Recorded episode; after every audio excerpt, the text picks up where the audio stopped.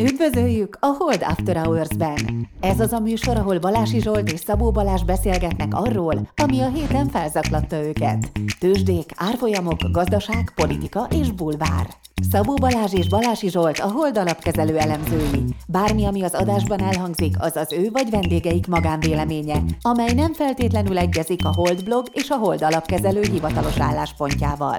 A műsor szórakoztató céllal készült, befektetési döntések alapjául nem kíván szolgálni. A Hold alapkezelő ügyfelei és alkalmazottai egyaránt rendelkezhetnek pozíciókkal az adásban tárgyalt pénzügyi eszközökben.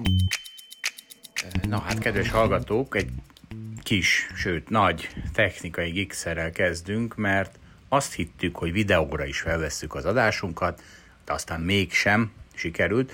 Úgyhogy hát az a helyzet, hogy az ábrákért, amiről beszélünk, el kell menni a Hold blog cikkbe, a reklám sem olyan jó így, hiszen a YouTube-on kell megnézni, sőt a gázégő sem gázégő így. Viszont mivel a sok remek tréfa, ami így a vizuális tartalomra épült, az elmaradt volna, ezért nem vagdostuk ki ezeket a részeket. Na hát mindenkinek sok sikert a botorkálásban, és ahol meg a termelékenységi rátáról beszélek, az termékenységi ráta. Az az én hibám, az biztos. Na hát üdvözlünk mindenkit. Jó reggelt, sziasztok. Nem, szerintem a podcastes hallgatók nem látják, de a YouTube-osok látják, hogy most óriási multimédiás csodát produkálunk, mert videót is készítünk az adásról. Mi magunk leszünk a vizuális csoda, Balázs ki is fel is vett a legszebb ingjét, úgy látom. Hát megyek utána egy ilyen ügyféltalálkozóra, úgyhogy kénytelen voltam, de látom, te rövid nadrágban ülsz itt. Ezt még megjegyzem, mert ezt még a kamera se látja, piros cipőben. Igen, ezt a hallgatók nem látják, de van itt ingem is. Én is megyek ügyféltalálkozóra. A képzett körbehaknisztam. Na persze. Körbehaknisztam az országot. Na majd az később lesz szó. Kezdjük egy gyors körrel. Ilyen, körbetekertem a Balatont. Tudsz te ennyit tekerni? Hány kilométer volt? Hát körbetekerni Balatont az 210 km, de én tudok egy rövidebb utat, így csak 70 km volt. Majd mutatom is. A tihanyi kompát vitt, vagy mi történt? Nagyon, de Balázs nagyon képzett vagy földrajzilag. Ráfognám a gyerekemre, hogy miattam, mert most ő is jött velünk, és akkor 13 éves lány először biciklizett gyakorlatilag életében, és akkor ezért, de az elmúlt 4 évben mindig ezt a 70 km-es kört tettem meg. Úgyhogy nehéz.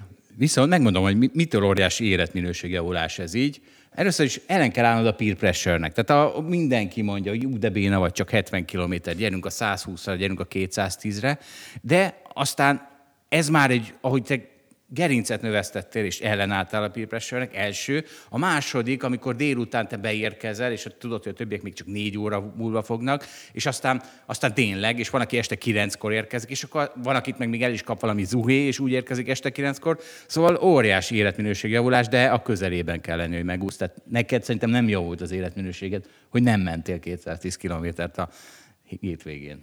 Így van, én még sosem voltam. Ja. És viszont azonosítottam egy problémát, itt van több biciklista is, és mondták, hogy a nyugdíjasok e-bike-on, az egy új környezetterhelés jelenség. Mert az történik, hogy eddig ugye a francia Alpokban kiedzhetett, nagyjából a Tour de France mezőnye, most meg már ilyen 30-as fürtökben ott a e-bike-on a nyugdíjasok. Az a baj, hogy eltűnt ez a privilégium, egyenlőség van, ugye ez sok helyen probléma, ez úgy látom itt is. Na mi van?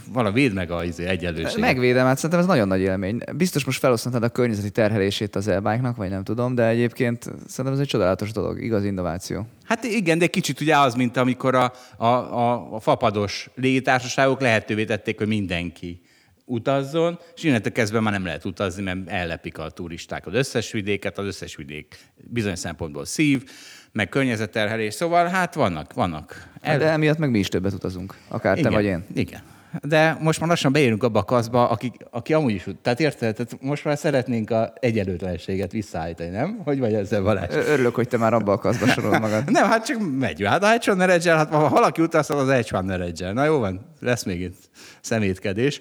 És ott lehet, hogy a te hedge fundod a legkisebb így globálisan körülbelül. Ja, ebben van csak valami. Vissza akarlak hozni a földre. Ebben van valami, viszont az elmúlt hét az valószínűleg a legjobb volt a világon. Ez minimál túlzás, de hát a nemzeti alaphete volt, kedves hallgató. hallgattók a múlt héten. Ígérem majd, hogy a Zsoltot megpróbálom leszoktatni erről, hogy a heti hozamainak örüljön, vagy szomorkodjon. Na jó, de most, amikor... Próbáljuk ránevelni a hosszú távú gondolkodásra. De most, amikor 6%-ot ment, tehát elhiszem, hogy amikor nekem is szar hozamaim lesznek, akkor... Na, milyen jó lett volna, várjál, tehát most két hete mondtad, hogy neked nem tudom, mínusz 4%-os heted lett, most lett egy plusz 6%-os. Milyen jó lett volna, ha úgy kisimítasz, nem? Tehát, hogy se nem vagy nagyon boldog egyik hétnek, se nem szomorkodsz a két héttel ezelőttin. Hát akkor elveszel egy csomó érzést a életemből. Nem tudom, az miért jó neked. De másik érzés belefért volna. Hagyjál békén. All-time high-on van a izé. Tehát beszélhetsz itt mínusz 4 plusz 6-ról, all-time high-on van a Holdbeat alap. Mondjuk a tegnapi inflációs adat az durván belerondított. Az tegnap az egy durva nap volt. Ez a Nasdaq, tehát a semmilyen inflációs adat. Nagyon picit rosszabb lett a vártnál. Ettől most akkor 75 bázispont helyett 100 bázispont, esetleg a Fed következő kamatelése. Viszont a Nasdaqon egy 4%-ot durvított. Kicsit pontatlan vagy. A Nasdaq 5,5%-ot esett, tehát szerintem nem tudom, én még ekkora esést nem is láttam.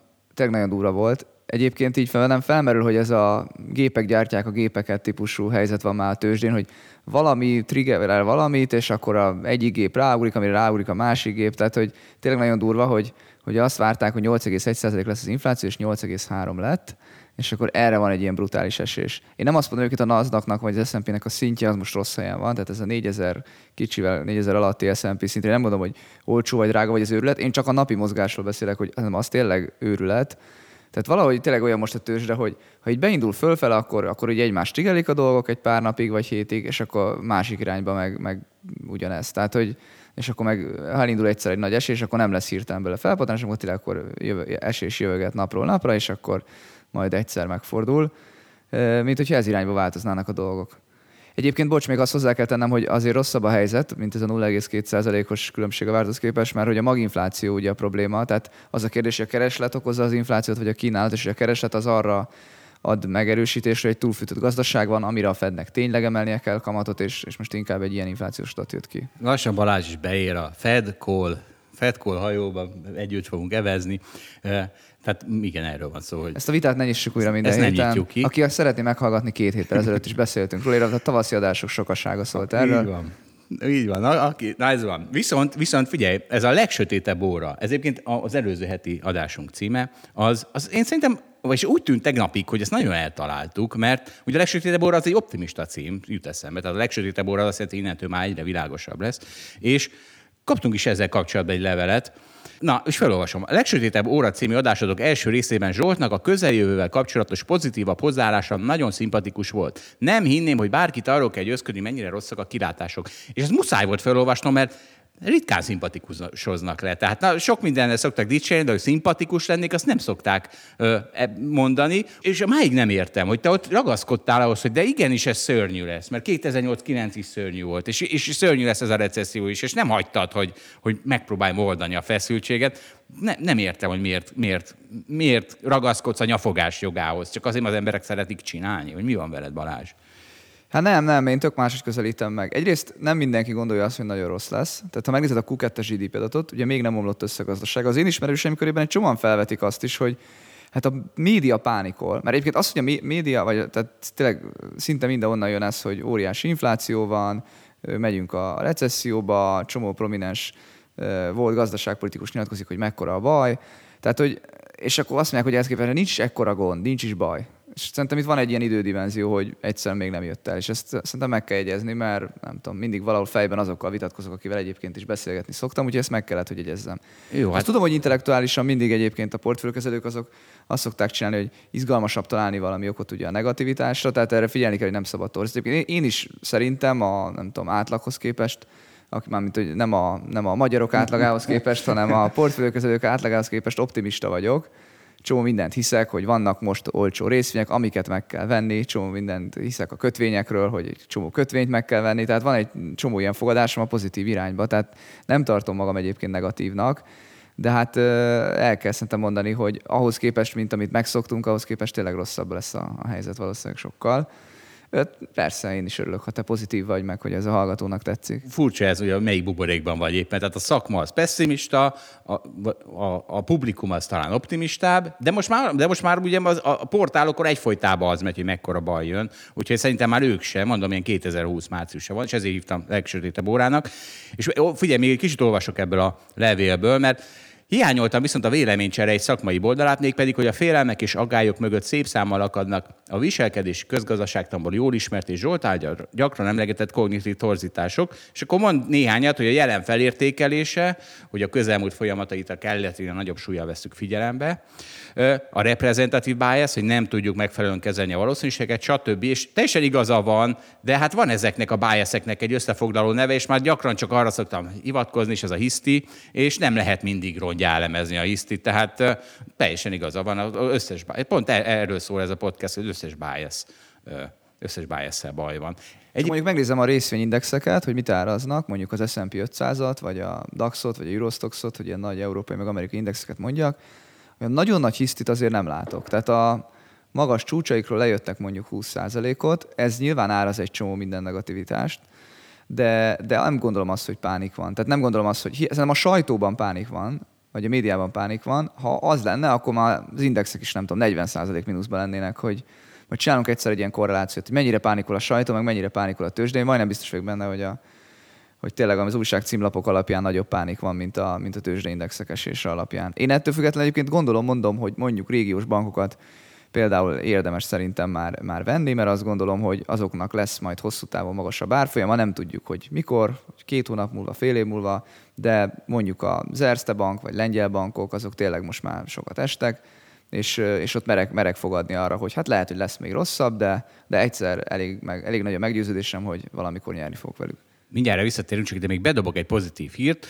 Szeptemberben, ugye ebben az elmúlt 2 hétben Európa 16% az 5 éves átlag alatt fogyasztott gázt, ami azt jelenti, hogy mi úgy számolgattuk, hogy 20% spórolásra akkor lesz szükség a tél során, hogyha minden gázt elzárnak, és még hidegebb is lesz a tél, mint a várakozás.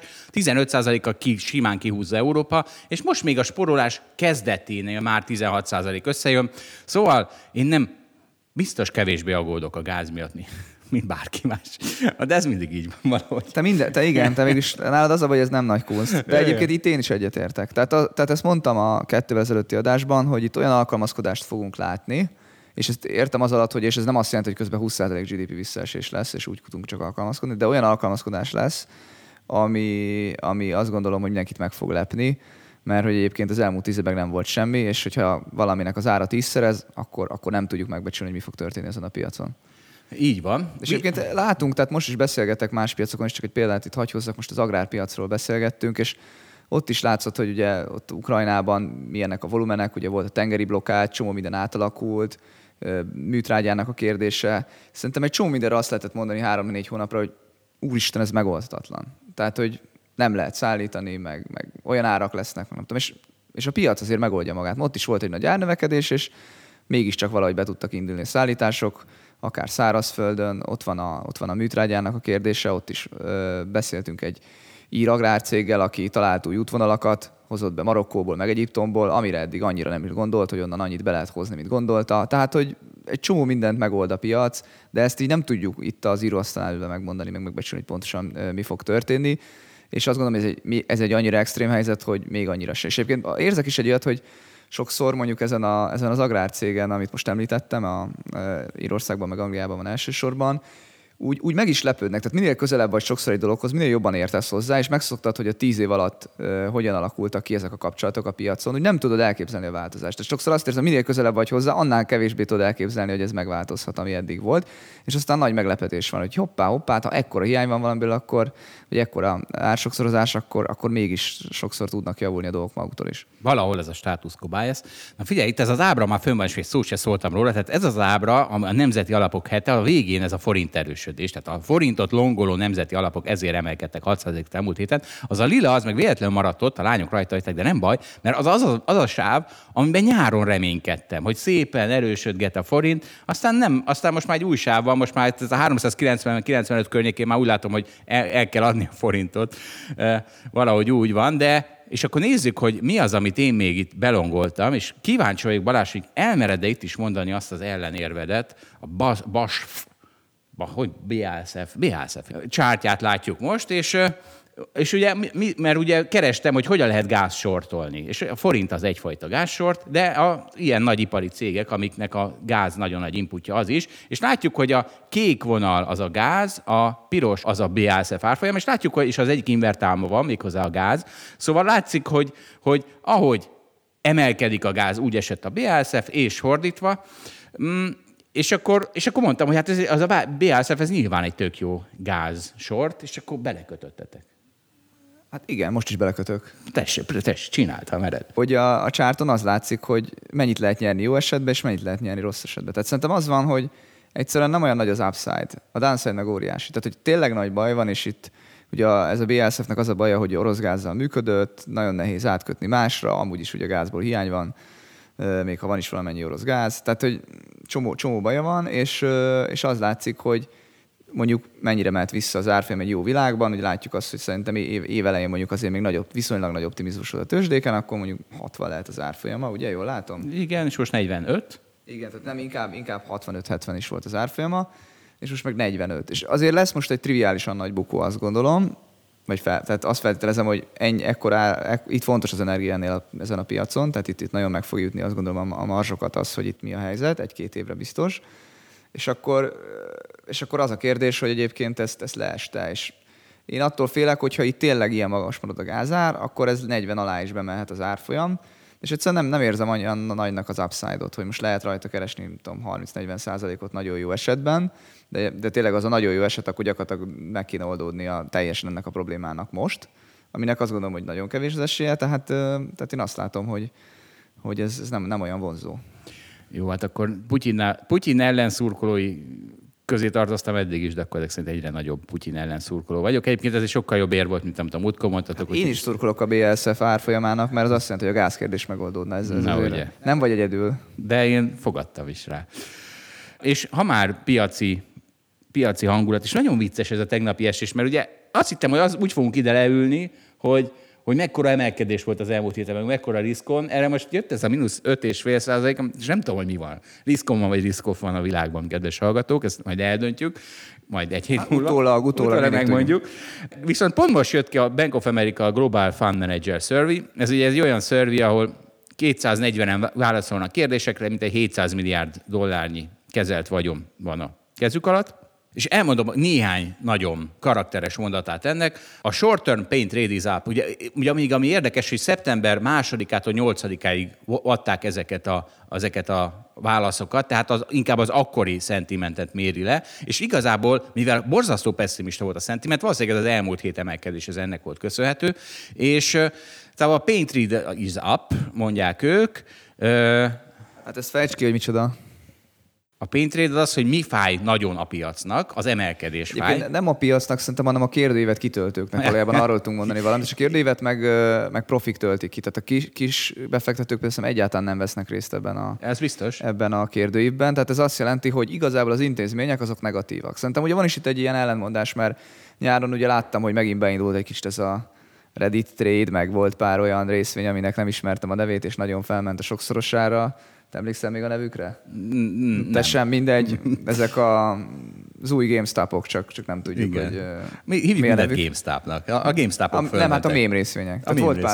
Új mém részvény bejött, és felment az árfolyam. Tehát azt gondolom, hogy a kisbefektetők valószínűleg azért inkább optimisták, de nyilván erre most nem tudok pontos becslést mutatni, és valószínűleg az intézmények meg azra meg tudunk, mert ott vannak kérdőjéves felmérés, azok meg inkább pessimisták, és akkor a pain trade az, ami fájna nekik, az fölfele van. Igen. És vannak ezek a nagy mondások, hogy mindig a pain trade jön be, mindig a piac az rosszat akar okozni a befektetőknek, úgyhogy akkor most fel fog menni ezek szerint. Igen, csak nem tudjuk, hogy kinek a fájdalma jön be. Tehát már csak azt kéne tudni, hogy kinek a fájdalma jön éppen be. A cash levels az 6,1% borzasztó magas, a legkontrariánisabb trade-ek most, tehát amivel szembe helyezkedsz a piaccal, ezzel a piaccal, az a dollár sortolás, a részvény longolás, cash sortolás, és a EU ciklikusok longolása szemben az amerikai defenzív részvények sortolásával. Na, te csináltad ebből valamelyiket? Nem tudom. Hát például longolom az Equities-t, azt hiszem. Igen, eléggé riszkon voltam. Hát ott van, hát 6%-ot emelkedett a Holdbeat alap, apám. Hát ilyen kérdés volt. Nyilván a forint erősödés is, de a forint erősödés... A forintot itt nem sorolták fel, ezt hogy lehet vajon? Nem tudom, mi van ezekkel. Hova figyelnek ezek a legnagyobb... Globális befektetők nem mondtak a forintról semmit. Persze, azért hogyha belegondolunk, tehát azért nagyot nem mozgott a forint, tehát azért 4-10 környék kerül 3,95-ig, az mennyi, az 15 forint, az 4% maximum. Tehát lehet, hogy kicsit közelről nézem én ezt a forintot. Igen, meg, de volt egy másik dolog, hogy a kötvényhozamok egy ideig növekedtek, és aztán most volt az elmúlt pár napban csökkenés. Tehát ugye te, aki forward ügylettel longolod a forintot, ugye azon nyersz, hogyha egyébként a magyar kötvényhozamok csökkennek. De majd mindjárt beszélünk amúgy is a kötvényről. Igen, azt majd kicsit később nyissuk ki. A konszenzus, még egy picit visszatérve, recessziót vár Európában, 92%, és nagyon vicces, a befektetők egy újabb sell-offra készülnek az európai equitiesben, mint Balázs is azt hiszi, hogy 40 alá bemehet még a BASF. Majd meglátjuk. De tehát nem azt remélem, hanem tényleg, azt hiszem, hogy nem lehet vele nagyot nyerni. Tehát ezt értsd meg, hogy nem azt hiszem, hogy... Tehát azt gondolom, hogy kis eséllyel nagyon rossz lesz, de akkor 40 alá bemegy, és nem olyan nagy, és nagy eséllyel meg nem fogsz olyan nagyot nyerni. Az a baj vele. Ezt már... Tehát értsd meg, amit mondani akarok. Ez egy kötvény helyet vettem. Ez egy fél éves 20% kamatizású kötvény. A kötvény olyan, ugye, amikor nagyon, a kötvény általában fizet, és akkor nem, akkor egy kicsit fizet, és nem nyer vele az ember nagyot, de ha baj van, akkor nagyon nagyot bukik vele. Na, hát kis eséllyel, persze. Ez egy nagyon szofisztikált trade akkor. És na figyelj, akinek viszont szar hete volt szemben a nemzeti alapoknak, a Szerbia. Hát pont ma jött ki a hír, és nem tudtam megnézni. Oda mentek az IMF-hoz, légyek szívesek adni pénzt, mert ki vagyunk, mint mondj valami hasonlat, parlegóriát. Semmi nem jut eszembe. Nekem se, csak nagyon durva. Szerbia rosszul áll. Szerbia szarul áll, mert nem EU tag, mert orosz barát, mert Kína barát. És igazából az a bonyolultabb a helyzet. Nem, sokkal bonyolultabb, de az a vicces, ránéztem a mutatóira, és sok szempontból sokkal jobb helyzetben van Magyarország. Kivéve valószínűleg egyet, a külső eladósodottságokat tudtam megnézni, az nagyon magas. A államadóssága csak valami 55%, tehát 60-nál kevesebb, miközben az Magyarországon 80, meg most már a fölötti. A Szerbiában csak 55, viszont nagyon nagy valószínűleg a devizás aránya, és ugye azon tudsz csődbe menni. Tehát azért nem mehet csődbe a magyar állam, és ezt nagyon jól csinálták, mert nincs devizás adósság, nagyon kevés van. Azon lehet csődbe menni. Forint adósságon nagyon-nagyon bírának kell lenni, hogy csődbe menj. És bocsánat, még a devizás adósságon sem nagyon tudsz akkor, mert még akkor is ott van a 86. mencsvár, az IMF, ami Magyarországon az EU, és akkor hogyha már ott tartanánk, hogy csőd, akkor már csak elkérnénk azt a rohadt EU pénzt. Én úgy mondanám, hogy az EU utáljon az IMF Magyarországnak. Magyarországnak is jött az IMF. De azt nem hiszem, hogy más. Tehát én azt nem hiszem el, hogy azt meg lehet csinálni, hogy az EU-val nem bírunk kiegyezni, mert nem hajlandóak az EU ügyészséget mondjuk beengedni Magyarországra, és akkor majd az amerikaiak által dominált IMF majd idejön és kimenti a magyar kormányt. Ezt nagyon nehezen hiszem el. Úgyhogy én is, de van valamennyi valószínűsége. Igen, de én azt hiszem, hogy egyrészt az EU-hoz kell elsősorban menni, másrészt nem lesznek más kódészok. Az IMF is azt fogja mondani, hogy jó, majd az EU ügyészség lesz, akkor lesz IMF pénz, és akkor cseberből vederve. Viszont ezért van Magyarországon a legmagasabb infláció. Na, az is egy érdekes adat volt, az is most jött a héten, hogy Európában, hogyha levesszük a stoppokat, akkor torony magasan a legmagasabb infláció Magyarországon. Egy érdekes adat, a élelmiszerinfláció Magyarországon az 3-szor akkora, ez 30% a hivatalos, mint az EU-ban, ahol 10%. Mondjál te is valami inflációs adatot, amitől lehidalnak a hallgatók. Én ezt magyarázni akarom, nem? Tehát jó, szerintem ezt magyarázzuk meg, mert ez nagyon érdekes. Nem tudsz mondani még egy ilyen számot, ami sokkolja a hallgatóságot? Nem, most maradjunk már egy kicsit az élelmiszerinflációnál, az elég sokkoló. Tehát tényleg az van, hogy eurózónában 10% év per év, Magyarországon 30%, és ez miért van? Mert egyébként az látszik, hogy Magyarország tényleg nagyon outlier, Lengyelországban is 15%, tehát ez a fontos, hogy beszéljünk arról is, hogy egyébként a régiós országban messze nincs annyi. Ugye két okot látok, vagy beszéltünk erről. Az egyik az a kiskereskedelmi adó, hogy egyébként azt valószínűleg így egy-egybe áthárították. Tehát ez a külön adó, ez ugye átment lényegében egy ilyen áfa növelésbe. Hát nem 27%, az áfa, ahol 27%, most már 31. Igen, a másik pedig az a forint gyengülés. Tehát az látszik, hogy ugye Magyarországon gyengült a legtöbbet a deviza, ugye még az képest is egy ilyen 4-5%-kal lentebb vagyunk. Tehát azt gondolom, ez a kettő együtt magyaráz mondjuk egy 10-12% különbséget talán, még van mondjuk Lengyelországhoz képest, és akkor Lengyelország se 15 lenne, hanem már 27, és akkor magyar se 30, csak 28. Tehát van még egy kicsi... Próbáljuk ezt összehozni. Ugye a magyar asszály volt a legdurvább. Egyébként az asszályos adásunk ezelőtt is volt, meg ezután is van, de zöld irányban van, nagyon elmentünk, azt mindenki hallgassa azt, most nem beszélgetünk asszályról, de az asszály is ugye egy kicsit a magyar inflációt talán jobban megdobja. Igen, akkor maradjunk annyi, hogy ezt a három okot tudjuk felsorolni, hogy Magyarországon miért magasabb az infláció, mint a régióban is jóval. Hát nyilván az eurozónához képest meg azt talán amúgy is benne volt a pakliban. Közben amúgy meg az agrárárak, tehát a tőzsdén ugye meg lehet nézni a kukorica meg a búza árát, nem a gabonáét. És ugye az van, hogy egyébként nincs olyan nagy emelkedés igazából a háború óta ezekben. Tehát az élelmiszerárakat nem a háború miatt mentek fel alapvetően. És ez fontos megidézni szerintem. Hát azóta már lejjebb vannak? Ezt mondtad, de mondtad? Nem, azóta volt megint növekedés. Hát nem össze-vissza tudom. Ha tudod, hidd be, össze-vissza van. Össze-vissza vannak. Na figyelj, aki nincs össze-vissza, aki elérte a entrópia legmagasabb fokát, szegény Erzsébet királynő. Hát és mi is egy kicsit Erzsébet királynőzni. Balázs majd elmondja szerintem a standard avokádó ízét, hogy mennyibe kerül és privilégium és egyenlőtlenség, nem ez lesz a álláspontod? Hát nem lesz, mert tényleg nem vagyok túl erős. A királyi családot amúgy sem követtem, nem is gondolkodtam róla sokat, hogy nincs itt erős véleményem. Jó van, de nekem viszont van, illetve nem nekem van, az Economistból van egy cikk, amiből tök érdekes dolgokat lehetett kivenni. Például biztos senki nem gondolt ebbe, hogy Erzsébet királynő az, akinek a most reproduced image in history. Tehát az ő képe van a legtöbb mindenen, hiszen 240 évig uralkodott, vagy meddig, és közben az összes bankjegyre rákerült, meg a nem tudom mire, tojástartóra, meg zászlóra, meg stb. És nem csak nagyon hosszan uralkodott, hanem soha, nem a média mellett soha annyira az alattvalói? Így mondjuk ezt? Hát az angolból ez a subject, vagy igen, subject van. Hát azt úgy, igen, de ugye magyarul, ugye? Ilyen durván hangzik? Na jó, bedurvultunk itt az adásban. Szóval, hogy soha nem ismerték... Megszeppentél, hogy mi lenne, egy királyod vagy királynőd, és alattvalónak kéne lenned? De nekem nincs szerencsére. Igen. Na szóval, hogy mennyivel jobban ismerték, mint az előző monarchokat. Például tudták, hogy azzal gyakorolta koronahordásra, hogy a koronázás előtt már reggelinél hordta. Na mit szólsz? És egy olyan tutor oktatta, aki annyira csak a fiú diákokhoz volt szokva, hogy gentlemannek szólította Elizabetet. És itt jön a legjobb rész. Tehát az, hogy ez a médiában ő ekkora sztár volt, attól lett sztár, hogy ő a régi világ értékeit képviselte, sztoicizmus, duty, teszi a dolgát. Kötelesség. Igen, és keeping calm and carrying on. Tehát, hogy ő mindig nyugodtan és higgadtan, és mindenek fölött befogta a pofáját. Tehát, hogy nem az volt, ami a mostani influencerek, meg a rohadt gazdasági elemzők, hogy hangosan ordibálnak a podcastben, hanem most az én voltam, hanem... Figyelj, itt most megnéztem, te shut up-ot fordítottad, azért azt lehet finomabban. Shut up-ot? Hogy lehet ennél finomabban fordítani? Hát tartotta a száját esetleg. Hát lehet. Az is túl durva. A királynőről beszélünk, Zsolt. Ez az Economist írta a királynőről. Tehát én most az Economist cikkből olvasok. Tehát hogyha ezt ők megtehetik, és... Diszkrét tudott maradni, tessék. De az Economist nem ezt írta. Tehát érted? És az Economist egy brit újság. És ez egy óriási érték. Tehát te modorosabb vagy, nem? Ja, egy Economistnál? Sokkal. Na, és ez egy óriási érték egyébként az angol királynőben, hogy bárki hülyészhette, bárki anyázhatta, és senki nem háborodott fel rajta, vagy lehet, hogy valaki felháborodott rajta.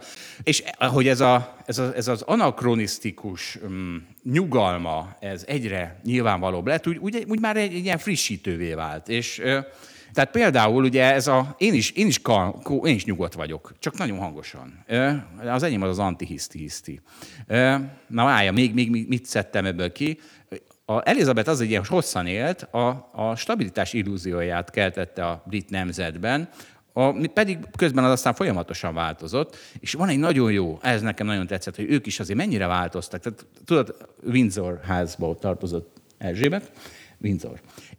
De ez nem így volt. 1917-ben ez a ház, ez még, na ezt a kiejtést ezt nem vállalom, de mindegy, Saxe, Coburg and Gotha volt a házuk neve. De az első világháborúban, 1917-ben jöttek a gota bombázók, lebombázták London. Ha jól értem, véletlenül ugyanaz volt a neve a német bombázóknak? Mert ez egy német ház volt. Ez egy német gyökerekkel rendelkező ház volt. Ja, értem. És arról a városról nevezték el a bombázókat is, és, vagy tartományról, mit tudom én, mi az a gota. És azt történt, amikor ez megtörtént, és a gota névet borzasztó rossz image-t kapott, akkor egy hónap... Gyerekek haltak meg, vagy mi volt? Igen. Tehát iskolát is bombáztak. Na, akkor egy hónapon belül megváltozott a királyi család neve Windsorra. Még egy metrika. Ja, hát Dáliána, amikor nem tudom, mennyire volt a királyi háztagja, mert ugye pont egy ilyen outlier volt, de például ő is sorba állt, amikor a Mikolás ülébe ültette a gyerekeit. És ugye ez a jó benchmark, ezt ha megbeszéltük. Mi a jó benchmark a norvég királynál, hogy elmondom ezt az anekdotát, mert ez nagyon jó volt. Elmegy a magyar vendég Norvégiába, áll a házigazdával stadionban, foci meccsre jegyért, és mondja neki a házigazda, hogy nézd, csak ott áll előrébb a norvég király a sorban. A magyar megkérdezi, hogy miért áll a norvég király sorban, mire a norvég azt mondja, hát biztos nincs jegye. Na, ez a jó uralkodó benchmarkja. Sorba áll, és az utolsó Bözsi nénitől a szerdai vizitek. Ezt a múltkor se hitted el, de ez annyira jó, és egy kicsit jobban utána néztem. Tehát arról van szó, hogy minden szerdán Erzsébet királynőhöz oda kellett menni a mindenkori prime ministernek, és beszámolót tartani. Hát beszámolót, beszélgetni.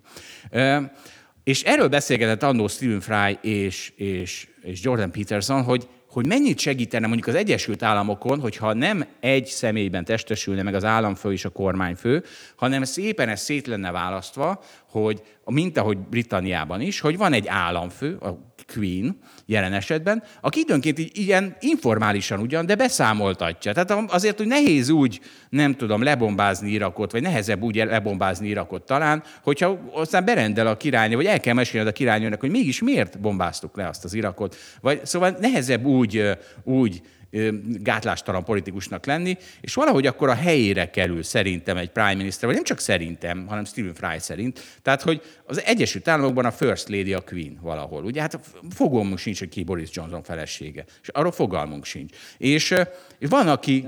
De nem a First Lady a Queen. Hát azt a szerepet játsz el. Érted? Tehát, hogy az Egyesült... A köztársaság elnököt játsz el. Igen, ami a Queen a Britanniában. Igen, de az nem a First Lady. Na most ezt nem fejtjük ki. Na, reméljük, értik a hallgatók. Hát de érted. Tehát a köztársasági elnök egyenlő Queen. Igen. Ami nem egyenlő First Lady. De a First Lady játsz azt a szerepet az Egyesült Államokban. Az Egyesült Államokban nincs államfő, az elnök. Hát mert ott az elnök. Igen, ezt mondom, hogy és ezért túl... Ez nem a First Lady sok, tehát mindegy, a First Lady nem hoznám ide be. Azért, mert ez csak azt mondhatja, hogy ahogy az elnöknek és az elnöki családnak kell ezt a reprezentatív szerepet is játszani, hogy ő az Egyesült Államok, ez túl nagy teher egy Egyesült Államok elnökét, és ettől roppan össze egy Trump is, és lesz egy idióta, nem, ő már össze volt roppanva már előtte is, de szóval ettől lesznek ezek ilyen idióták, és ettől óriási könnyebbség lenne, ha annyi lenne ott is a miniszterelnök feladata, hogy apafej, te jössz-mész 4 évente, közben igazgathatod a bürokráciát, és ennyi vagy.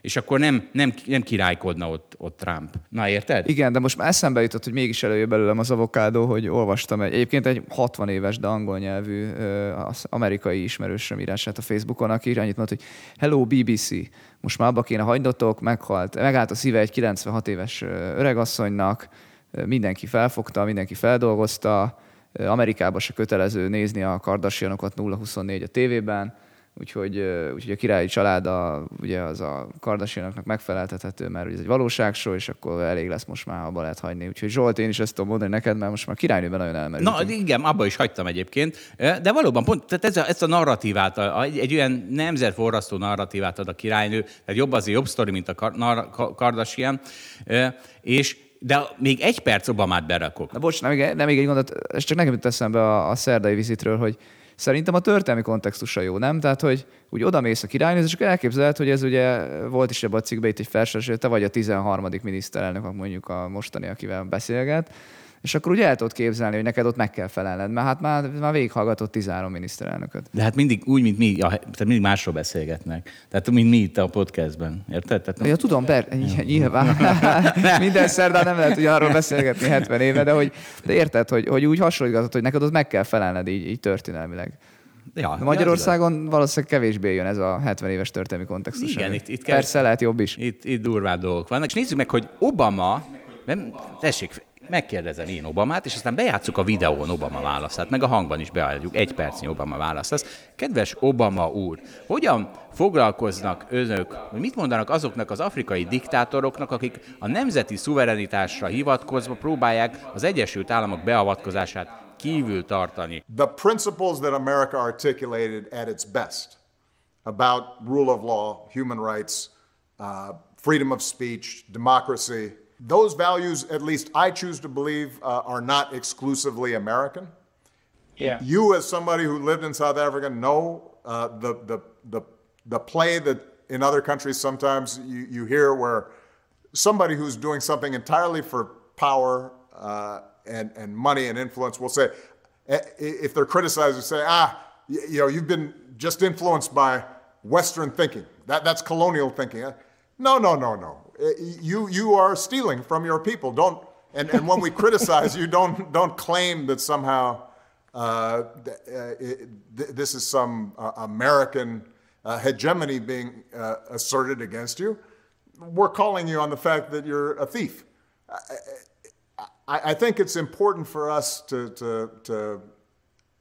to recognize that for all its failings, the values that America has often articulated on the world stage have been ones that I would still believe in and that a lot of people took comfort from. And when we are not asserting them, oftentimes they don't, they don't play out on the world stage. Figyelj, Balázs, itt mindjárt a következő gazdaság, de azért pátosz ellen még azért valamit vessünk be. De várj, most Obamát nem beszéljük meg? Ha szeretnél valamit hozzáfűzni a témához, akkor nyugodtan. Nem. De tudod, mint városi fiatal férfi, én is szeretem Obamát, mint ahogy azt a sztereotípiák mondják. Én is szeretem Obamát. Pláne ilyeneket mond. Úgyhogy tovább is hallgattam ezt. Rövidített be is olvastam a Promislandet. Nem. És akkor pátosz ellen. Most jön a nagyképű rész.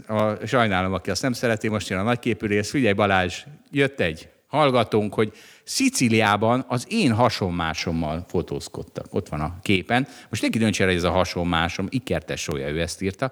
Én nem látom a hasonlóságot, de nem baj, mert azért érzed, hogy ez majdnem Elvis Presley. Tehát, hogy már nem velem szelfiznek, hanem már a hasonmásommal szelfiz. Érted a súlyát ennek a szelfinek, Balázs? Érted? Azt értem, hogy te egy kicsit túl komolyan veszed magad.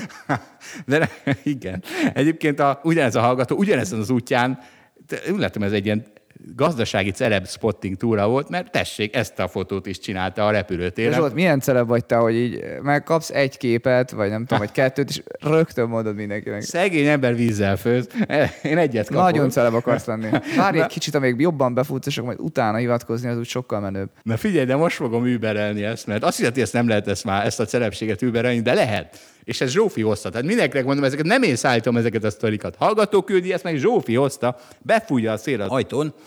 Szóval mit mondott Zsófi? Volt egy ING-s, a bank ING-s találkozón, és ment a beszélgetés, nyilván podcastről is volt, és mutatták neki, az ING-ben dolgozik az öcsém, mutatták neki, hogy ott az én öcsém, a Balási Zsolt öccse, mire ott a társaságban egy ING-s azt mondta, hogy micsoda, én a Balási Zsolt öccsével dolgozom együtt. Na, tényleg így van. De ez történt, azt a Zsófi mondta így. Van öcséd, és tényleg. Van öcsém, az ING-ben dolgozik, és azt a Zsófi mondta ezt a szorít.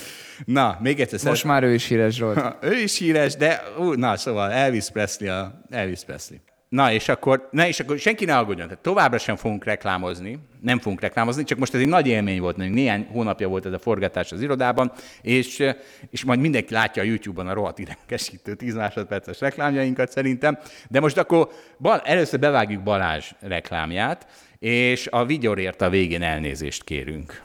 Balázs, kéri elnézést te is a vigyorért. Én nem kérek elnézést. Hát most jöttem rám, és sosem színészkedtem, de hogy van egy rendező, és az elég precízen megmondja, hogy mit kell csinálni. És mondta, hogy elmondjam el azt a mondatot hangosan és érthetően, aztán pedig mosolyodjak el. És én pontosan így tettem. Nem értem, mi a probléma. Mindenki nézze meg, hogy miről beszélünk. Ez 1 perc, nem, ez 10 másodperc. 25 éve pénzt csinálunk. Hold. Na és aztán most Balázs, tessék, jöhetsz a kötvényeiddel. Na mondjad, ábrád is van hozzá. Azt hittem, hogy még reklámelemzésre megyünk. Azt és a reklámodat, nem rakjuk be egymás mögé. Föl kicsit, mert most jönnek a kurva unalmas kötvény részed, majd utána azt megint feldobjuk a dolgot. Jó, hát akkor így a mosoly után jönnek a kötvények, az egy ilyen kevésbé mosolygós dolog. Erről akartam külön beszélni, egy kicsit beszéljünk általánosságban is arról, hogy kell egy kötvényt árazni, nagyon röviden, mert szerintem ez egy ilyen nehéz dolog, mert mindig használjuk ezt a fogalmat, hogy hozam, de már egyetem elején emlékszem, hogy tökre nem értettem, hogy mi az, hogy hozam. Én hozamnál mindig valamilyen realizált hozamra gondoltam, mint a részvénynél, hogy tavaly nyertem 10%-ot, akkor az a hozam, ugye a realizált hozam. És ugye, amikor kötvényhozamokról beszélünk, akkor meg tök másról van szó.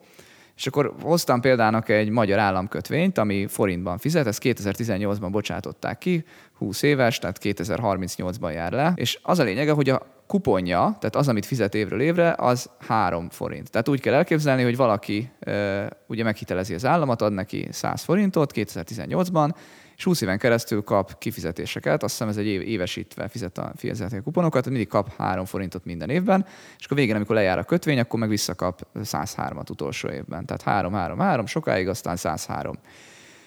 És akkor a hozam az, ami mellett, tehát a 18-ban az volt a hozam, ami mellett kibocsátották ezt a kötvényt, ezt megnéztem, hogy akkor 3,5% volt a hozam, és a hozam az amivel le kellett diszkontálni ezeket a cashflow-kat, ezeket a kifizetéseket ahhoz, hogy megkapjuk a jelenlegi árfolyamot.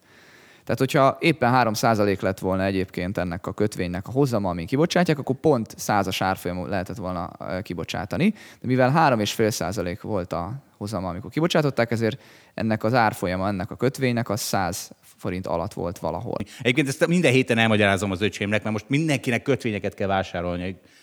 Mondom, kicsi, és ezt minden héten magyarázom valakinek ezt a rohadt ízét. Na, mondj, folytasd Balázs.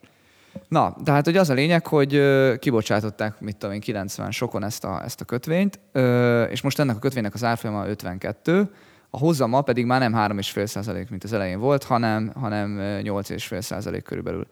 És ugye mi történik, tehát mit mond még el a hozam? Az azt mondja meg, hogyha te most megvetted ezt a kötvényt, mondjuk ma, és 8,5%-os hozamon vetted, akkor ha minden rendben megy és fizet, egyébként nagyon nagy valószínűség lesz, megbeszéltük, ugye szinte teljes valószínűséggel a forintban fog tudni fizetni a magyar állam, ezt ki fogja fizetni, tehát forintban te évente 8,5%-os hozamot fogsz tudni eltenni. Egy pillanat, hagyj magyarázzam az árát, mert Balázsik mindig így csinálják, mert a Bloomberg-ről töltik le, amin fixen rajta van a mozgó átlag, aminek semmi értelme, hogy rajta van, a lányok meg nem vették le, mert nem szóltam, szóval csak a kéket kell nézni, a piros meg a zöld egy tök értelmetlen marhaság, mozgó átlag. Igen.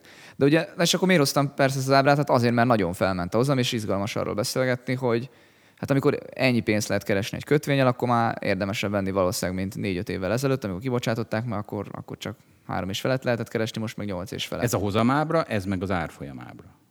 Igen, de ugye úgy is fel lehet fogni, hogy valóban itt ugye 100 volt az árfolyam, és akkor beesett mondjuk 50-re, tehát ez a kötvény így kvázi lefelezett, a kötvénynek az árfolyama. Tehát az ember, aki veszi ezt a kötvényt, igazából az látja a hozamát is szerintem, amikor vásárol, mert az online felületeken mindig oda van írva a kötvényárfolyamok mellé a hozama is, hogy milyen hozammal veszi meg éppen az illető, de az árfolyamra is rá lehet így nézni. És akkor, hogyha egyébként nagyon magasak a hozamok, akkor szinte már az árfolyam az elkezd ilyen részvényszerűen viselkedni, hát nem fog nagyon sokkal százfele menni, tehát nem pont úgy viselkedik, mint egy részvény, de azt akarom ezzel mondani, hogy amikor nagyon-nagyon nő a hozama egy kötvénynek, akkor már olyan volatilitás lehet egy kötvényben, mint egy részvényben. Egyébként a megszokott normális, unalmas világban, mondjuk egy nagyon biztos vállalatnak egy eurós kötvénye, az annak általában mindig ilyen 100 körül van az árfolyam, és akkor azon lehet gondolkodni, most 102 vettem meg, 102 eurós árfolyamon vettem, 101 euró árfolyamon vettem meg. Tehát, hogy teljesen más játékról van szó egy kötvénynél, mint egy részvény. Általában sokkal kisebbek a mozgások, de amikor van nagyobb kockázat, meg amikor egyébként van magas infláció, akkor ez változhat. És most Magyarország egy ilyen hely lett, és azt akarom elmondani, hogy mitől függ ez a hozam, miért lett 8,5%. És ugye általánosságban igaz az, hogy kötvényhozam az két dologtól függ, a reálhozamtól, meg a várt inflációtól. És ugye ennek a 2038-as kötvénynek az úgynevezett duration-je, tehát az átlagidei, hogy mikor jár le, az ugye a kuponok miatt egy kicsit kevesebb, mint az, amikor a tőkét fizet, tehát nem 15 év, hanem nem tudom, 12 év lehet, vagy valami ilyesmi. Tehát átlagosan 12 év múlva kapod a pénzt. Ugye nyilván a tőketörlesztés húzza el nagyon abba az irányba, a messzebb irányban. És akkor az van, hogy azt kell látni, hogy ugye ez a 8,5, ez historikusan magas, valószínűleg azért, mert vagy ez a várt infláció, vagy a reálhozam az felment. Én azt gondolom, hogy itt a kockázatokkal most kevésbé kell foglalkozni, mert forintba fog fizetni a magyar állam. Egyébként néztem ilyen CDS spreadeket, amik így hivatottak mérni a magyar állam kockázatát. Egyébként viszonylag alacsonyak maradtak, ha jól értem a számokat. Igen, de fölmentek. Ugye ezeknek felmentek persze. A hozamokkal együtt föl is kell, hogy menjen. Ugye a CDS az egy biztosítás, és hogyha nagyobb hozamot kapsz, akkor több profitod van, amiből fizetheted a biztosítást. Tehát valahol ennek be persze nyilván, mert azért is megy felé kötvényhozzá, mert nőtt az áramkockázat. Tehát igen, ezek összefüggnek mindig ezek a dolgok. Igen, de hogy egyébként szerintem nem az van, hogy írtó nagy kockázat van, hogy nem fizet.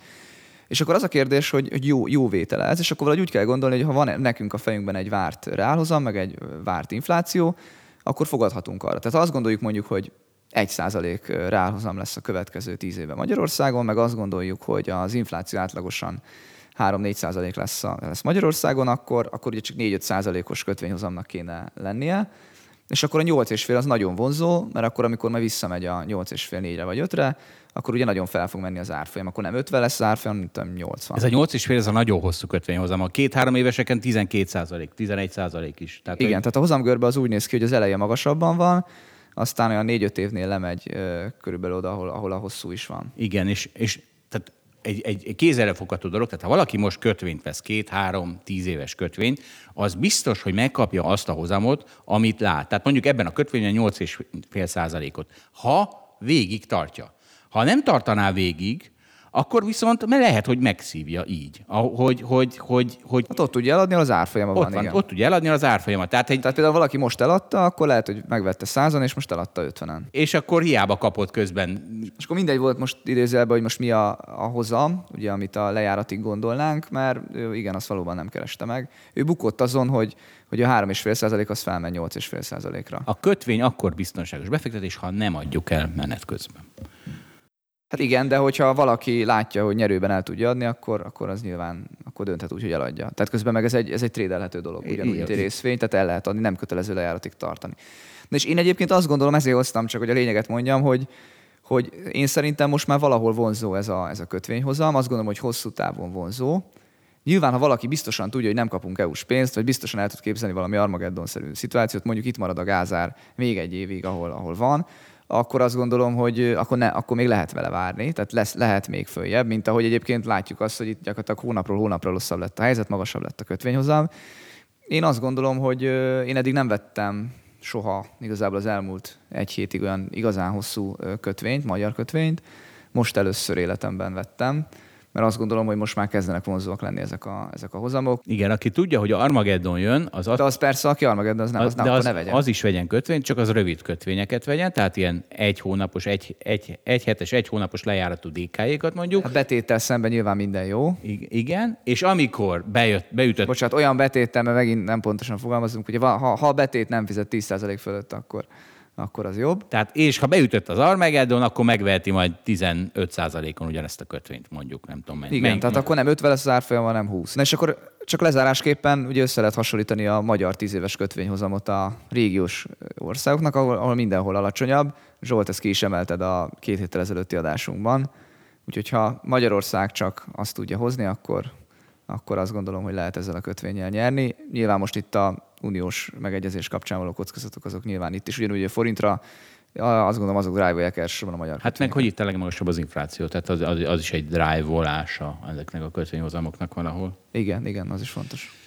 Na, és az, hogy most fontos, az nem biztos, hogy a következő 10-valány év átlagáról is elmond valamit. És ha már kötvény, tudod mi a legjobb befektetés? A Babakötvény. Az infláció plusz 3%-ot fizet. Tehát amikor támogatott kötvények vannak, az nyilván mindig jó. És az MNB igazán engedélyezheti, legalább a nemzeti alapok tere legyenek babakötvényel. Tehát már van 3 gyerekem, ez nem igaz. Hogy... Kezdeményes szerintem így az MNB-nél, hogy szeretnél egy ilyen kategóriát, mert ugye vannak ESG alapok lesznek, és akkor egy ilyen nemzeti alap. Nemzeti alap babakötvényel tele. És annak lesznek igen ilyen unikumjai, nem? Hogy mit csinálhat másképp. Így van, és na tessék, és mondtam, hogy én most körbehaknizom az országot egy előadással, az a címe, hogy Magyarország jobban teljesít. És majd fölröhjük a YouTube-ra is a jövő héten talán, és abból most egy szlájdot fogok elővenni, babákat, a demográfiát. És az a helyzet, itt van, látszik, az a helyzet, hogy ez egy nagyon jó kis előadás, majd érdemes lesz megnézni, a végén kötelező székdobálással, és az a helyzet ezzel a demográfiával, mindig emiatt egy kicsit aggódom, mert ugye ez van egyrészt a legtávolabb a mi szakterületünktől, és az van, hogy ahányszor ránézek, 2-3 évente ránézek, hogy mi a helyzet a demográfiában, mindjárt magyarázom az ábrát, akkor az van, hogy mindig van valami biztató, amitől majd lesz gyerek. Majd biztos mindjárt nem sokára egy csomó gyerek lesz. De sosincs gyerek. Mindjárt elmondom, hogy mi az, hogy miért mondom, hogy sosincs gyerek. Tehát csak mindig van valami biztató faktor, és most megmondom most, mi a biztató. Az, hogy a legbiztatóbb, hogy az esküvők száma kitört. Tehát, hogy Magyarországon jelenleg iszonyatos mennyiségű esküvő van, de Balázs, Geri, és még egy csomóan gondolom. És az van, hogy most Svéder Zsolt, a KSH Népességtudományi Kutatóintézetének az igazgatójától idézek. 10 évvel ezelőtt annak az esélye, hogy egy nő élete során megházasodik, 36% volt, jelenleg ez 94%. Ez az egyik... Ezt nem hiszem el. Ez mi, mekkora különbség? Mármint tényleg, ezt valamit félreértettél. Hát copy-paste-tel vettem ki ezt a mondatot. Mert ez tényleg erős ez a mondat, de én 10 évvel ezelőtt egy nőnek az esélye meghazaros 36%, most 94%. De szerintem ez ilyen statisztikai malőr. Tehát, hogy valami nincs rendben. Tehát a statisztikából ezt vonod le, de mindegy. Csak higgyük el, hogy kilőttek. Most esküvő csártom nincs. Tényleg nagyon kilőttek. Ennyire biztos nem, de kilőttek, igen. A másik pozitívum, hogy a 3 gyerekes családok aránya elkezdett nőni, és végül is ők vannak a legjobban támogatva. Tehát van 2 ilyen pozitívumunk. Visszatérve az esküvőre. Csak könyörgöm, mindjárt beszélek. Nem azért adjuk a pénzt, kedves avokádók, hogy lagzi legyen belőle, hanem hogy gyerek. Per fő adjuk ezt a pénzt, és nem. És most mi van? Esküvő van, de baba még mindig nincs, és most fogok rátérni, tehát itt az ábrának a jobb oldalán, vagy én nem tudom, a YouTube-on az melyik oldal lesz, azt látjuk... Ott is a jobb oldalán. Jó van, akkor mindenhol ábra jobb oldalán azt látjuk, hogy jelenleg, és nem, ez 2017-es adat, ez a legfrissebb MNB-s izéből van, tehát ez a legfrissebb adat. 2017-ben Magyarországon, Európában a második legtöbbet költött a GDP százalékában családtámogatásra, csak Franciaországban volt magasabb, viszont 2017 óta Magyarországon nőtt, úgyhogy lehet, hogy most már Európában a legtöbbet költjük a családtámogatásra, csak nincs gyerek. És most akkor nézzük a baloldali ábrát. A baloldali ábrán az látszik, hogy a termelékenységi ráta. Ugye a termelékenységi ráta mindenki ismeri, 2,1-nél nem csökken a népesség. Ez azt jelenti, hogy egy szülőképes nőnek hány gyereke van átlagban. Ha 2,1, akkor jók vagyunk. Ha kevesebb, akkor fogy a magyar. De nem csak a magyar, mindenki fogy. És mit látunk ezen az ábrán? 2008-2009-ben óriási visszaesés volt a gazdasági világválság miatt a születésben, és aztán 2010-11-ben ez töltődött vissza. Meg 12-ben, ugye akkor még nem nagyon voltak működő családtámogatási izék, mert hát 9 hónap mire azok igazán beütnek. Tehát visszatöltődött a régiós átlagra. A zöld sáv az a régióban a születési arányszám, a középen a zöld vonal, az pedig a régiós átlag, és a 2 bordó van, a 2 bordó az a magyar, az egyikben, amiben benne vannak a külföldön született gyerekek, a másikban nincsenek. Ugye most akkor megint föltesszük a kérdést, hogy vajon a magyar családtámogatás eredményeként születnek külföldön magyar gyerekek? Sokan. A kék pedig az európai átlag. Szóval ez a baloldali ábra elmagyarázása. Szóval azt látjuk, hogy 2012-től elkezdett szépen nőni a magyar termelékenységi ráta, 1,3 környékéről 1,6-ig. Csak könyörgöm, mint látjuk az egész régióban. Pont ugyanazt az emelkedést látjuk, mint a GDP-ben, ugyanez a közös emelkedés van, adósságban, munkaerőpiacon, mindenhol ugyanezt látjuk. Nehéz elképzelni, hogy ez a családtámogatás következménye, és igazából a Válaszoljának van egy nagyon jó cikke, mert ők nekik is feltűnt ez. Hát nagyon sokaknak feltűnik ez, hogy az egész régióban miért egyszerre nő a termelékenységi ráta, és megkérdeztek különböző országban demográfusokat, hogy mi a túró van. És a szlovákot fogom idézni, mert ő erősíti az én narratívámat a leginkább. Szlovákiában semmit nem költenek családtámogatásra, tehát semmi extra, semmi tényleg. És akkor most kit idézek? Branislav Blehát idézem, a szlovák demográfust. Véleményem szerint a családpolitika hatása korlátozott, valójában a kelet-közép-európai országokban a növekedés inkább a korábban elhalasztott születések visszapótlásának köszönhető, fogalmaz. A demográfia saját életét éli.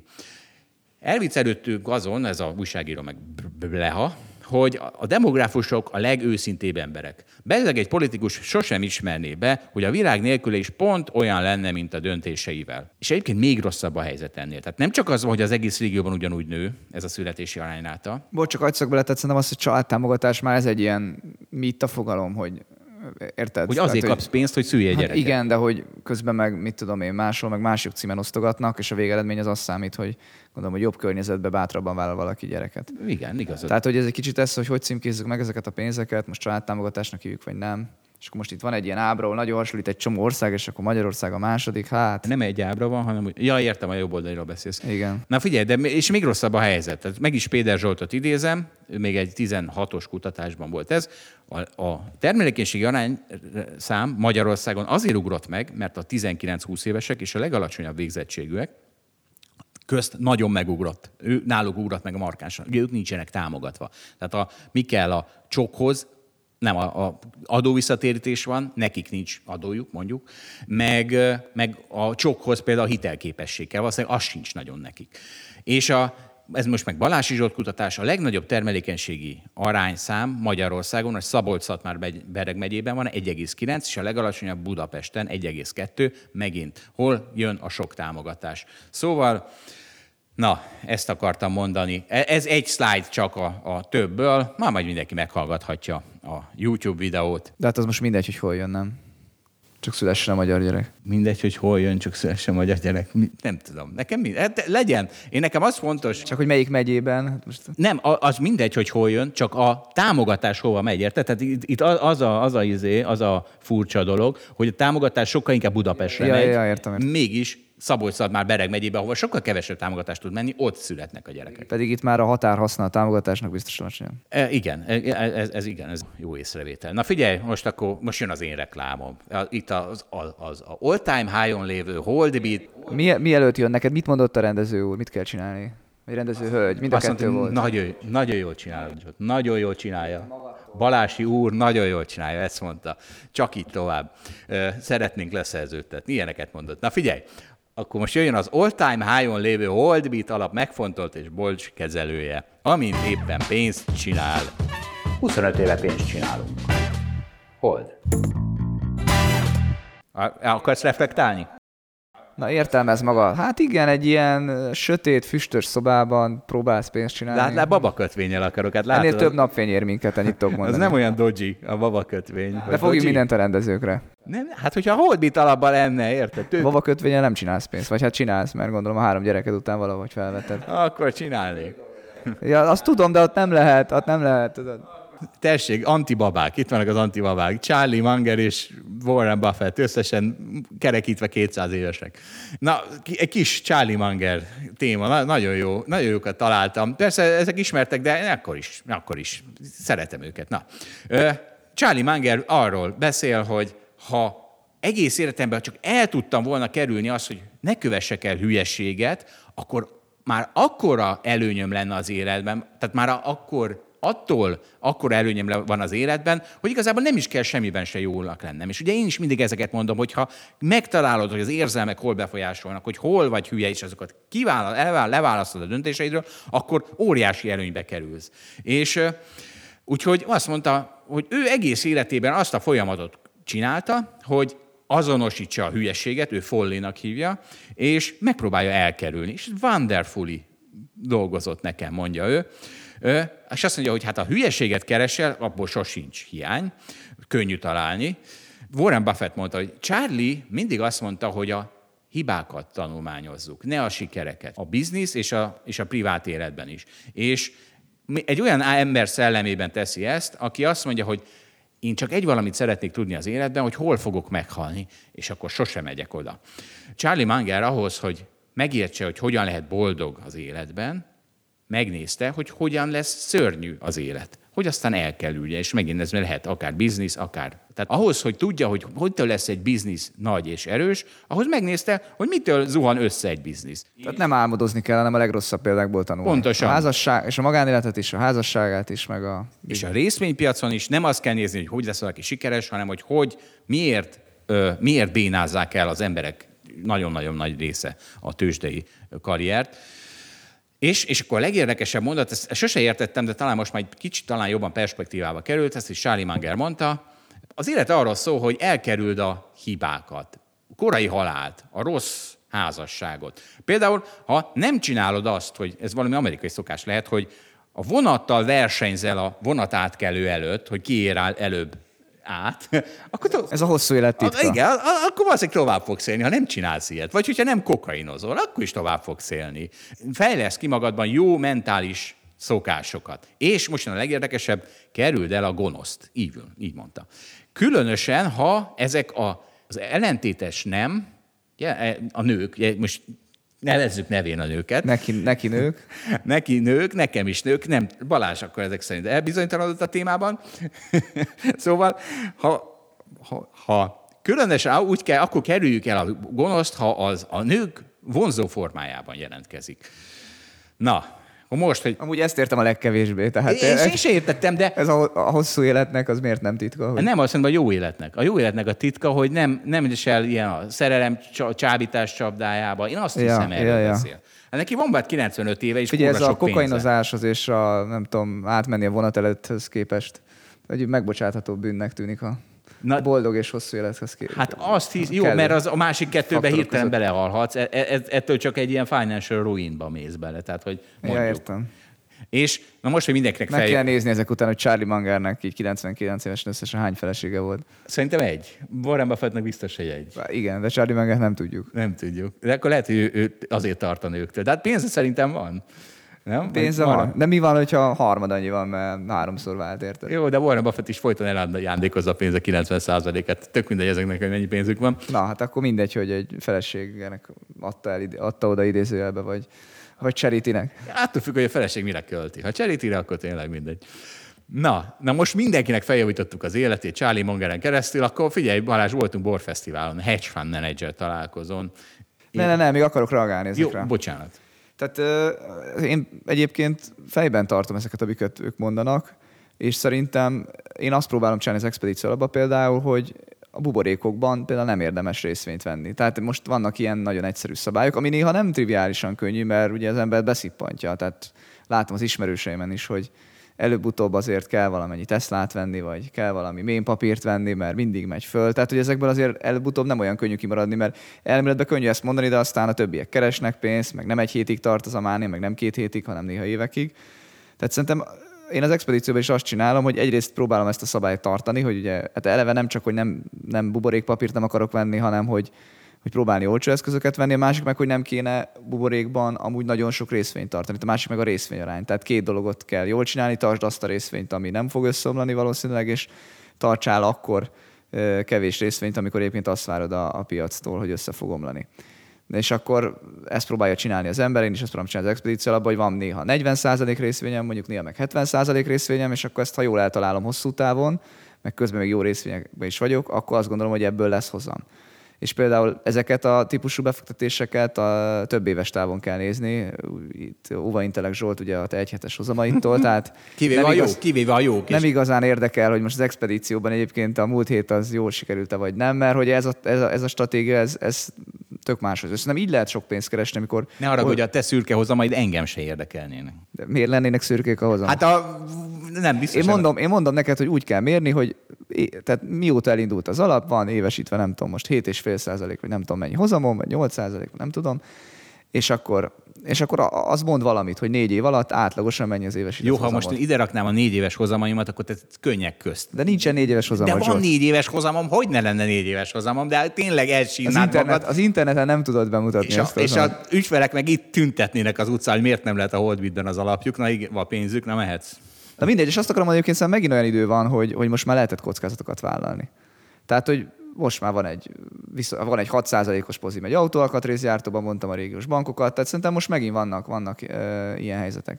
Azért attól most távol vagyok, hogy egyébként összességben nagyon sok részvényt tartsak, már egyébként vannak kockázatok is, de szerintem egyedi részvényekben most kifejezetten látok jó lehetőségeket. Igen, és ez Charlie Mungerre lefordítva, tehát az a hülyeség, amit elkerül az ember, hogy amikor mindenki megijed, akkor ő is megijed, és amikor mindenki euforikus, akkor ő is euforikus. Pont így lehet a invertálódásra játszani, azt is mondta ő is. Zsolt, te viszont nem tartod a szabályokat, mert egy ilyen euforikus forintlongoló vagy, úgyhogy... De miről beszélsz, amikor mindenki eladta? Tehát akkor legyél euforikus forintlongoló, amikor mindenki, amikor kurva gyenge a forint. Tehát ezen nagyon jól csináltam, kedves Charlie. Lehetünk barátok. Mindannyian Charlie-k akarunk lenni. Itt lenni. Ezt bizonygatjuk. Versenyzünk, hogy melyikünk jobban Charlie. Amikor mindenki menekül a forintba, akkor a nemzeti alapok odaállnak alá. MNB, legalább egy babakötvényem ad legyen már ezek után. Na. A másik meg, hogy tényleg abban meg nem jó kontrollérusnak lenni örökké, hogy sortolod a részvényeket, mert mindenki optimista, tehát én nem akarok menni az örülettel, ezért örökké sortolok, az se jó. Tehát azért Charlie-nak is a mondani valójával óvatosan kell bánni. Charlie nem ezt mondja, amit most mondtam, csak hogy abból sokszor szerintem következik ez, és vigyázni kell, ez egy ilyen örök útvesztő. Jó, most akkor most az történt, hogy a Balázs azt a 5-10 évet. Nem azt az 5-10 évet, ami az ő pályafutása volt a tőzsdén, azt lefordította örökre. Milyen 10 évre? Hát tehát, hogy akkor 5 év, amit kezdtem el itt dolgozni. Lassan 7. A 6 év alatt tényleg örökre emelkedtek a részvények, de hát azért most már azért te is látsz néha esést. Tehát, hogy mert... Hát igen, amikor elkezdtem, idejöttem, akkor volt ilyen, akkor esett le 2000-ről 1800-ra az S&P, és akkor most a nagy esés után most nem tudom, már lehet, hogy becsúszott 4000 alá. Hát, valóban én a... Hogyha csak az S&P indexet nézzük, akkor én 6-7 év nagy emelkedést láttam. Na, rátérhetünk végre a Hedge Fund Manager találkozónkra, World Fesztiválon? Persze, persze. És például nincs jobb, mint az All of Me-re szerb bablevest szürcsölgetni, mutatom. És akkor a bableves... Az All of Me az a romantikus szám?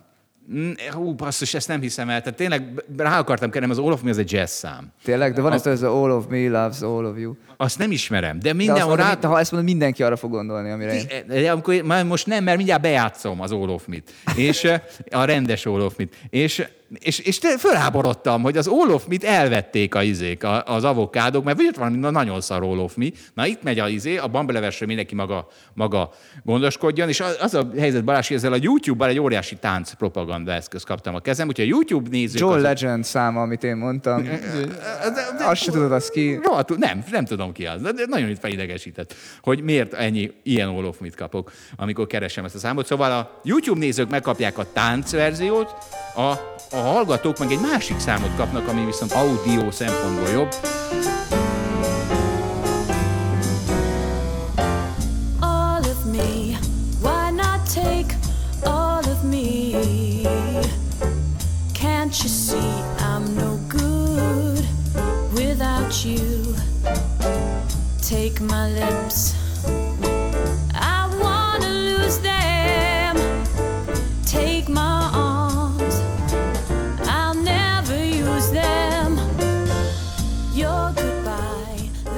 szerb bableves az lehet, hogy szlovén volt, ott a Hedge Fund Manager találkozón, de az All of Me az All of Me. Elment mellett az élet, Zsolt. Mellettem? Igen. A jazz mellett sosem megy el az élet. Tudod, a rock and roll örök, a jazz is örök.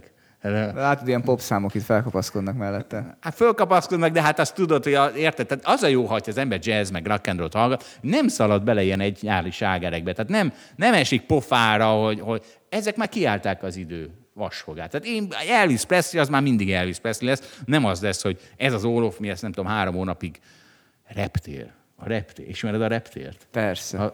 Persze. És most visszatért. De majd, én is láttam róla, nem tudom, Telex videót. Vagy én utána jártam a izének, nem volt elég érdekes, de majd lehet, hogy beszélgetünk róla. Utána jártam a jelenségnek. A reptér az így TikTokon nagyon megy a 10 évesek körében. Hát mindenhol megy. Úgy olvastam. Na minden, hagyjuk a repteret. De hogy Orsi mutatott ilyen videókat, hogy tudod, hogy a TikTok videót szoktál nézni a lányaiddal, remélem. Hát tudom, mi a TikTok videó. Na, és akkor, tehát, hogy egyre több ilyen ötletet találnak ki, hogy hogyan lehet a repteret belerakni a TikTok videókba. Jó, tehát ez nagyon, ne haragudj, elnézést kérek mindenkit, ez nagyon mély színvonalzónás volt az All of Me után a reptér. Akarsz valamit? Húzom el a podcastot, igen. Figyelj, a Hedge Fund Manager találkozón vagyunk. Igen, ott, ott voltunk, hogy vasárnap este ott voltunk. Igen. Mondjam az én tapasztalatomat, vagy mondd azt te valamit? Mondjad. Na figyelj, Charlie Munger nyomán, ugye a opposite sex, gonosz opposite sexről. Egy szélzes lányjal beszélgettem sokat, de az a baj egy szélzes lányjal, hogy sose tudhatod, hogy nincs valami tisztességtelen hátsó szándéka, mondjuk eladni, ugye? És megmondom, mi a teszt. Reménykedj, Zsolt, ezekben a hátsó szándékokban. Tessék? De csak reménykedsz ezekben a tisztességtelen hátsó szándékokban. De itt tisztességtelen, mert tényleg eladni. És megmondom, mi a tesztje annak, hogy hátsó szándéka van. Megnézed, hogy a mások béna poénjain is ugyanúgy nevet-e, mint a te jó poénjaidon. Viszont, és akkor az nagyon gyanús. És nézted? Nézd, nagyon figyeltem. Tehát beszélgetetek, elmentél, és így sunyiba lestelt, hogy a másik csávóval beszélget, és akkor azon is nevete. Nem, beszélgettük, és aztán amikor más is beszélgetett velünk, néztem, hogy érted? Tehát ez nagyon jó lakmuszpapír. Csak az a baj, hogy kellenek hozzá, hogy legyenek... De ez kell, az a magabiztosság, hogy a te poénjaid biztosan jók, és a többieké rosszak. Pontosan. Kell hozzá, hogy legyenek jó poénjaid. De te ott is, öcsém, nem hittem el, Tájvánról beszélgettél, meg csípgyártásról. Tehát ott vagyunk a Hedge Fundnál, és eljöttem onnan abból a beszélgetésről, de majd kinövöd te is ezt szerintem. Azt magyarázd meg. Hát nem értem, mi a problémád. Szerintem, hogy kit érdekel az? Tehát itt a podcastben is nekem ez a bajom, hogy nem érdekel senkire a kínai ingatlanpiac. Te meg még a Hedge Fund Manager találkozol a Board Fesztiválon és a kínai ingatlanpiacról, ami most az épp a tájvani semiconductor piac. Tehát, hogy értem? De nem, amúgy érdekes. Az jó amúgy, ha a munkád érdekel. De itt tudtuk, hogy nem az lesz, hogy valami izéről beszélgetünk a Xi Jinpinggel, aki megmondja nekünk, hogy mi lesz az izével, hanem valaki, aki amit olvasott, nem tudom hol, azt visszamondja. De én szerintem ez így jó, a Hedge Fund Manager találkozó, bár nem így hívnám ezt a fesztivált, meg a találkozót sem, de hogy szerintem az egy jó dolog, hogy ott kicsit megfutathatod a gondolataidat. A szakmait is. De másról is van persze szó. Szerintem ez ilyen izé. Na mindegy, majd kinövöd, mondom. És akkor elmegyek a Hedge Fund Manager találkozóra, és szakmáról majd nem fog beszélgetni. Meglátjuk. Na figyelj, megrázzuk itt a végén a rongyot. Elvégre a Holdbeat alap all-time high-on van. Végre volt kaviár is. Tehát itt mióta reklámozom, és ott volt a Hedge Fund Manager, volt kaviár. De a legnagyobb luxus, tudod mi volt? Nem mutatom, mi volt. Gázégővel fűtötték ott a várteraszt. Tehát van ennél nagyobb luxus. A Hedge Fund Manager az, ami egy éve mindenhol volt. Na. Én idáig kibírtam, hogy elmondjam, hogy az expedíció is. El sem mondom. Mi? Oltál májom? Azt nem hiszem. De. Tényleg? Igen. Hát akkor... Senkit nem érdekel, Zsolt. 4 éves hozamot kell nézni. Látod, pedig gratuláltam volna neked, hogy majdnem olyan jó hozamod van akkor, mint a Holdbeat alapnak. Na jó, nem idegesítelek tovább ezzel a témával. Látod, te nyitottad ki, de most megnézem, hogy tényleg, mert szerintem te kamusztál. Hát, lehet, hogy nem kamusztál. Balázs, gratulálok. Hát akkor pláne gázégővel ünnepelünk itt a végén. Na, mit szólsz hozzá? Na, ez, amit nem szabad, ezért mondom, lehet nyugodtnak is maradni oltán. Mi nem szabad? Hát ez hülyesség. Az ünnepelni lehet, tehát miért ne lehetne ünnepelni? Mert most ez 2 napon, meg 3 napon múlik. Jó, persze. Hát te ünnepeld azt a 2-3 napot. Már el is múlt tegnap, mert tegnap esélyes volt. Te nagyon jó időpontban van az adásunk, mert most még pont lehet ünnepelni. Bár persze mire kijön az adás, már nem lesznek az a napok oltán. Igen, még egy óra. De látod, beleviszel engem itt a rövid távú hozamokba. Hagyjuk is abban. De hát érted, tudod, mint a foci. Na, köszönjük szépen akkor a figyelmet, üdvözöljük a videóval, az audióval, minden hallgatókat. A gázégőt mindenki csukja le éjszakára, mert most már cudaridők jönnek. Egyetértek. A viszonthallásra, sziasztok! Köszönjük, hogy velünk tartott a Hold After Hours mai részében. Ha tetszett a műsor, kérjük értékeljen minket, és iratkozzon fel csatornánkra, hogy azonnal értesüljön legfrissebb epizódjainkról. Az adással kapcsolatos részleteket és az említett cikkeket, ábrákat keresse a Hold blogon. Ez volt a Hold After Hours. Tartson velünk a következő adásban is!